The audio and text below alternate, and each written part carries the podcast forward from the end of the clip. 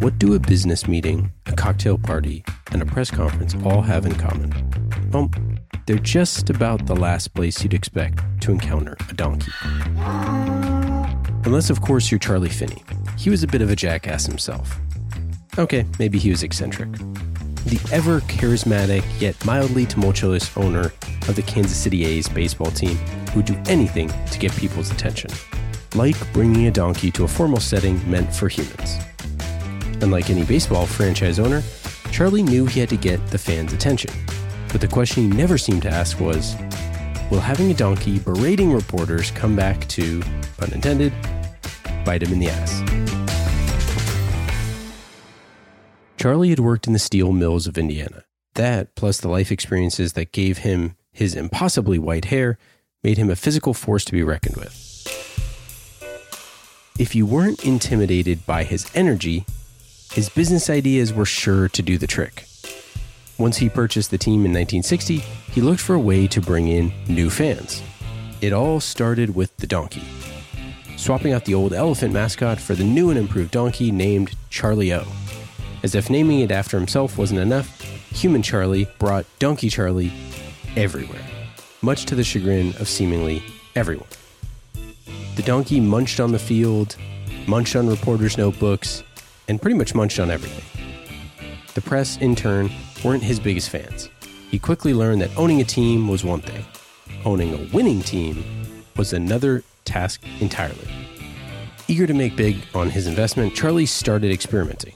The donkey helped him gain some attention, but that wasn't it for Charlie. He had to keep pushing the envelope. So a few seasons later, Charlie went after the uniforms. See, back then, baseball uniforms were pretty subdued normally white with maybe a pinstripe thrown in, which was fine and fashionable. But for Charlie, it was not.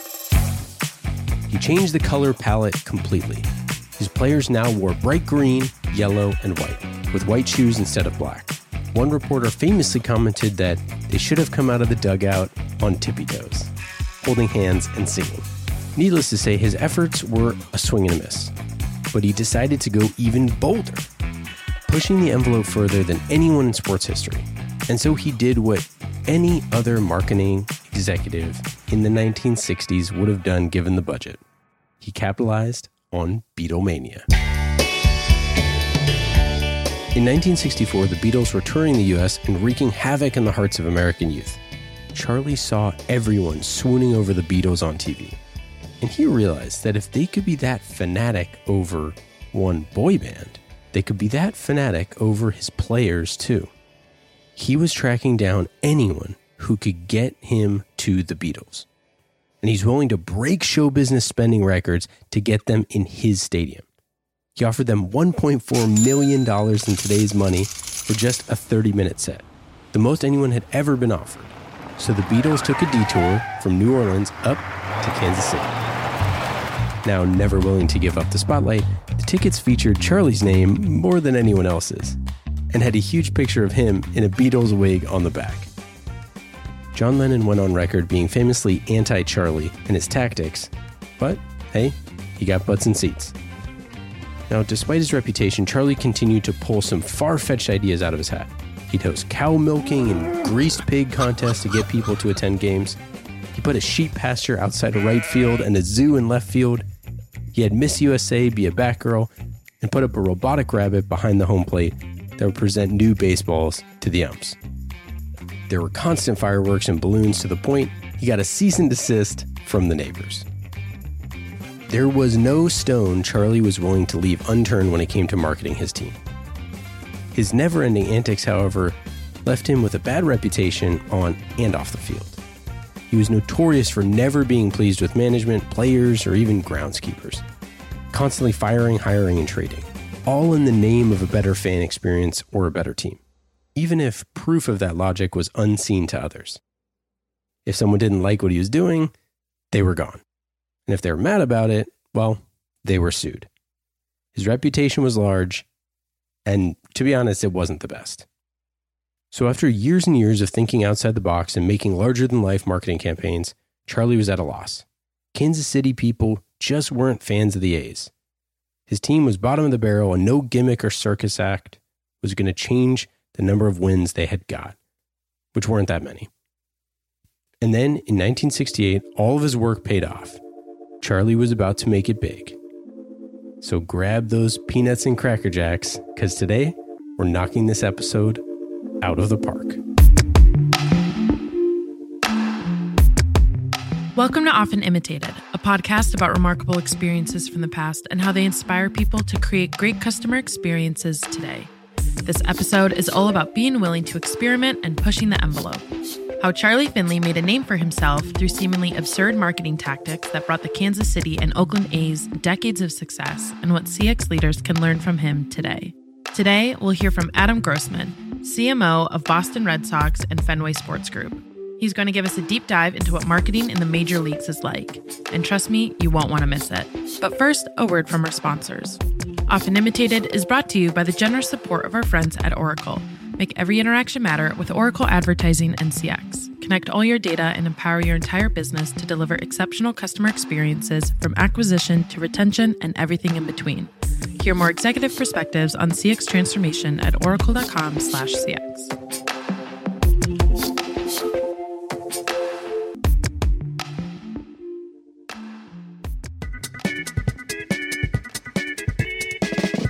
In the late 60s, times were changing in the minor league.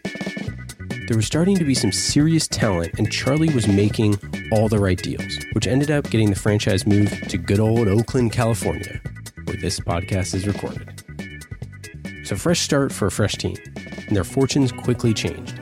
They went from lackluster, showcase in Kansas City, to winning three straight World Series from 1972 to 1974 and five straight division titles. Suddenly, some of Charlie's far fetched ideas were starting to gain traction. It helped that now he was the face of a winning franchise, but he was also just starting to figure things out. For every mechanical rabbit and donkey at cocktail parties, he'd come up with something stellar. He championed the idea of having a designated hitter, which is now an MLB standard practice, much to many people's chagrin. And it was his idea to start having World Series games at night so more fans could attend. And even now, more teams are wearing brightly colored uniforms. Charlie's never ending desire to push the boundaries of sports helped cement the legacy of the A's. He continuously made seemingly absurd choices, yet time and time again, they paid off. And sure, over the years, the A's have had their trials and tribulations, and as an A's fan, it can be pretty crazy sometimes. Baseball is an old game, America's pastime. And the fan experience has changed so much over the years. Unfortunately for us, today's guest is making all of the right moves. Adam Grossman is the CMO of the Boston Red Sox and Fenway Sports Group. He has spent his time there constantly pushing the envelope and innovating their approach to marketing. Later on, he'll share a behind the scenes look at Red Sox marketing. But first, what does the CMO of a major sports franchise even do?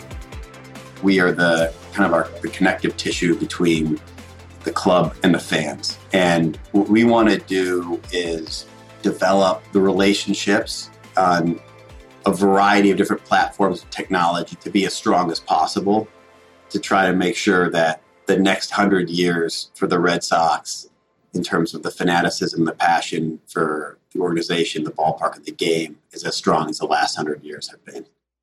And at a high level, that's what we do. In addition, and as part of that, we've focused a lot on exporting the brand to our fan base, how we're extending it, working with Major League Baseball to expand the and extend the footprint of baseball and, and the Red Sox. And then also be innovative and to try to figure out again how do we grow the next generation of Red Sox fans.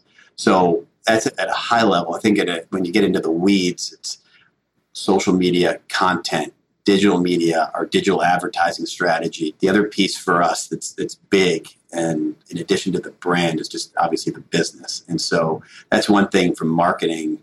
We want to make sure that we are part of the revenue function, and not only just establishing connections with fans, but also driving revenue and growth. And so we partner with ticket sales, our corporate partnerships team, and also our analytics team to present ourselves on a day to day basis to drive our largest revenue streams, which are principally ticketing, but also in, in our sponsorship world as well. For us as a department, our principal focus is driving people to the ballpark as a revenue initiative. It's to get people here to the ballpark. Part of that is we believe that if you come to one game at Fenway, go on a tour of Fenway, you will be a fan for life. And it is a destination, it is an incredible experience. With an institution as famous as the Boston Red Sox, it can be even harder to push for innovation. Someone like Charlie Finley was a little erratic in how he approached innovation in the sport, but he still brought about some significant change. Adam and his team are taking a much more measured approach. I think there have been experiences and, and other teams where we say we're all we just flick the lights on and people will come. And we're lucky because we have this massive history and iconic ballpark and we have a lot of sort of natural resources from a brand and a sports standpoint that a lot of other teams don't have and that's something that we inherited. I think what we've tried to do is extend that augment that innovate that and really take that bedrock of history and evolve it into what fans want and demand and need today. And that's incredibly powerful. It's been incredibly fun to do that. But at the core of this is about relationships and knowing that at the end of the day, we are here for our fans and that this is a public trust as, it, as much as it is anything else. One of the biggest changes in fan experience is the rise of social media. We've been incredibly fortunate to have four World Series championships, and the way we've covered those have been all different. And part of that is in 04, social media really wasn't a thing. And we still had millions of people here for the parade. And you had to, you literally had to be there to feel it and experience it. And there still is no substitute for that. But when you fast forward to, remember, especially in 2013, because we, our social channels were stronger than our team, our marketing team was stronger than. Our whole point going into that October was we have to be where fans can't be. And that was all about in the clubhouse in on these road trips kind of giving them the experience of what an october even for a front office member feels like and just to be there. And that was the first time for us that we could really run and i think provide a window into our fans about what october really feels like. Social media is a massive landscape for marketers to tackle obviously. Adam knows that getting the attention of a possible fan and maintaining it is key. So they have a segmented approach to up their odds of success. The transformation for us has been looking at content that is platform specific. So, what we put on Twitter, a lot of that is going to be information related, baseball information related. It's in it's information is the key. On Instagram, as an example, it's about individuality, player personality, and emotion. And so there will be, it's not like we're only focusing on one particular player, but the idea around going into what our players may be wearing at the coming to the ballpark, how they're getting to the ballpark, the cultural relevant elements that go beyond the white lines of a baseball field. Instagram is that platform. Facebook is a little bit of, of both, and there's a lot of advertising and marketing and targeting that we're doing across platform as well and our spends and also the advertising that we're creating is also customized to that platform and that segment as well. So what we have gone from is looking at content as just a general bucket to saying, all right, that's not good enough anymore. How do we specialize and target the segments that we're looking for or the again when we know that there are some superstar elements. There are some highlights that everyone's going to want to be a part of. But what those look like, how those, the length of those, the feel of those can differ from platform to platform. And that's really where our growth in the department and our skill set has been is to make sure that we are across platform and putting the right content on the right platform to, to meet the demands of our fans. Now, all of this social media promotion is amazing, but at the end of the day, Adam needs to make sure butts are in seats. He knows that pushing great online content is integral to having a personalized fan experience.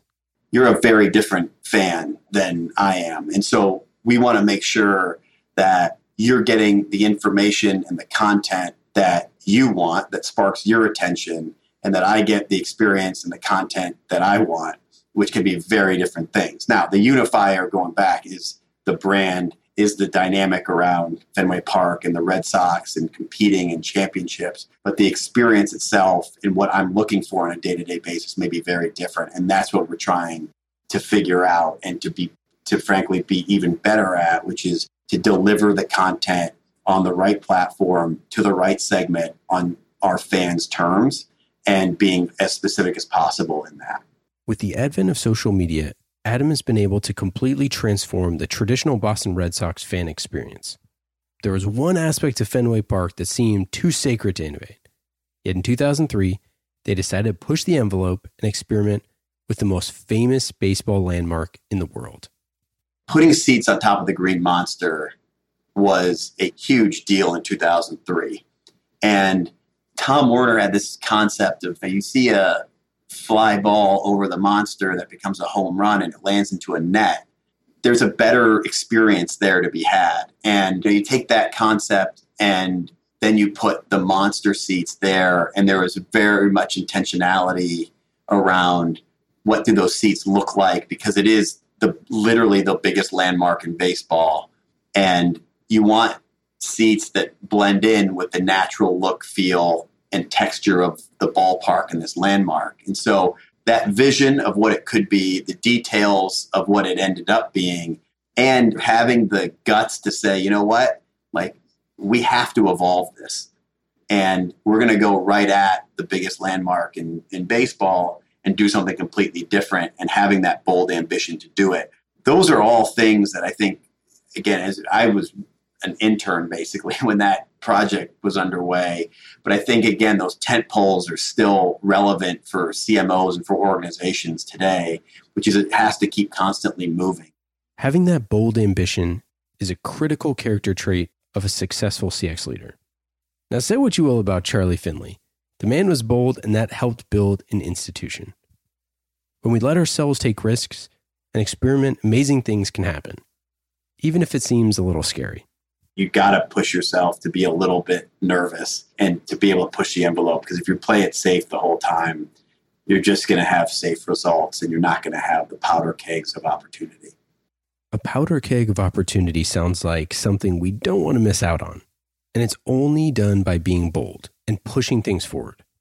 Adam and his team struck gold again with another experiment that they did, which actually kind of takes a page out of Charlie's handbook in a way last year we launched and we were the first team to launch this City Connect jersey and uniform with Nike. We've been working with Nike for about three years. And when they did their deal with Major League Baseball to be the uniform provider, we raised our hand and said, You don't know us that well because this is a new relationship, but you may think of us as a traditional 95 year old brand. They just wanted to make sure that you know that we are willing to experiment and to push the envelope to do something very different than you may think. And so we ended up launching in April of last season our City Connect jersey, which was all yellow and had no red and no white on it. And it was a complete departure of anything that we had ever done. And we weren't sure about what the take was going to be from our fans, but it was meant to represent. We launched it on Patriots Day because Patriots Day weekend is something that is unique to Boston. The whole weekend of the marathon and honoring Patriots Day is something that it's really Boston's weekend. And what we also did was we wanted to use it in a way and use this yellow shatter this traditional glass and mentality that some people may think about us. And we launched it on a campaign with local, diverse influencers and cultural catalysts that really represented the new Boston. And we were overwhelmed by the response because the social content actually eclipsed what opening day was, which is unheard of eh, for us. You couldn't find the merchandise because it sold out so quickly. Nike sold out on their channels in a matter of hours. It was really an extraordinary launch. And I think it helped pave the way for a mentality of we are always pushing the envelope and we're so lucky to have these this tradition and this nine this hundred year old footprint but we need to continually evolve it. And that goes from an experience standpoint at fenway park what our players are wearing how we're approaching content and how we're opening up the organization to the next generation. And that's before you get into again whether it's gaming and web 3.0 and all and sports betting and all the other sort of elements that are we're now seeing and experimenting and trying to figure out. But there are some things now that we're really focused on that I think are pretty prime examples of how important it is to push through tradition. Adam and his team were bold enough to take action on a new partnership and an out of the box idea. And the results speak for themselves. When we give ourselves and our marketers the freedom to explore and experiment, we can make each other and every customer experience a home run. Continuity of experimentation and knowing that you just can't stand still no matter how strong a brand no matter how many wins you have to keep pushing forward is something that's really been fundamental to our growth. Creating a culture of experimentation has been crucial for adam and his team's success. To close out he has some more advice for marketers. I would say there's maybe two pieces of advice. One is just even as a marketer, you have to love your product. You really you have to believe in what you are marketing and be emotionally connected to it. That's first piece of advice. Second piece of advice is to listen. And that could be listening to fans, listening to employees, listening to outside experts. I think from marketing, understanding and being able to take a step back and listen to what people's experiences are, what their aspirations are, what didn't go well is critical to devising impactful marketing initiatives on a systemic basis. And so I think both of those, having a real passion for your company, your product, your venue, and then also having a real open mind in which to listen and be nimble and to really understand what fans or consumers want and are going through is critical to being effective in marketing.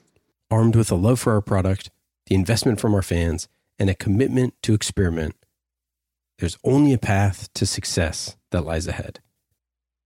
Charlie and Adam are both examples of bold, innovative leaders who have taken their huge institutions and actually changed them, albeit in very different ways. Sometimes we can feel like cogs in the machine at older companies, but the needle can be moved. It just requires a little bravery. So this week, your homework is to be bold. That idea that you've scribbled on a post it note, share it at the next meeting. Experiment, take up space, and push the envelope. Because if you don't, somebody else might. This podcast was brought to you by the generous support of our friends at Oracle. Make every interaction matter with Oracle Advertising and CX. Connect all your data and empower your entire business to deliver exceptional customer experiences from acquisition to retention and everything in between. Hear more executive perspectives on CX transformation at oracle.com/cx. This is your host Ian Faison, CEO of Caspian Studios. Thank you for listening to another episode of Often Imitated. If you like what you're hearing, just tell one friend. This podcast was narrated by me, Ian Faison Written and produced and edited by Mackie Wilson, John Libby, and Ezra Baker Trupiano. You can learn more about our team at CaspianStudios.com.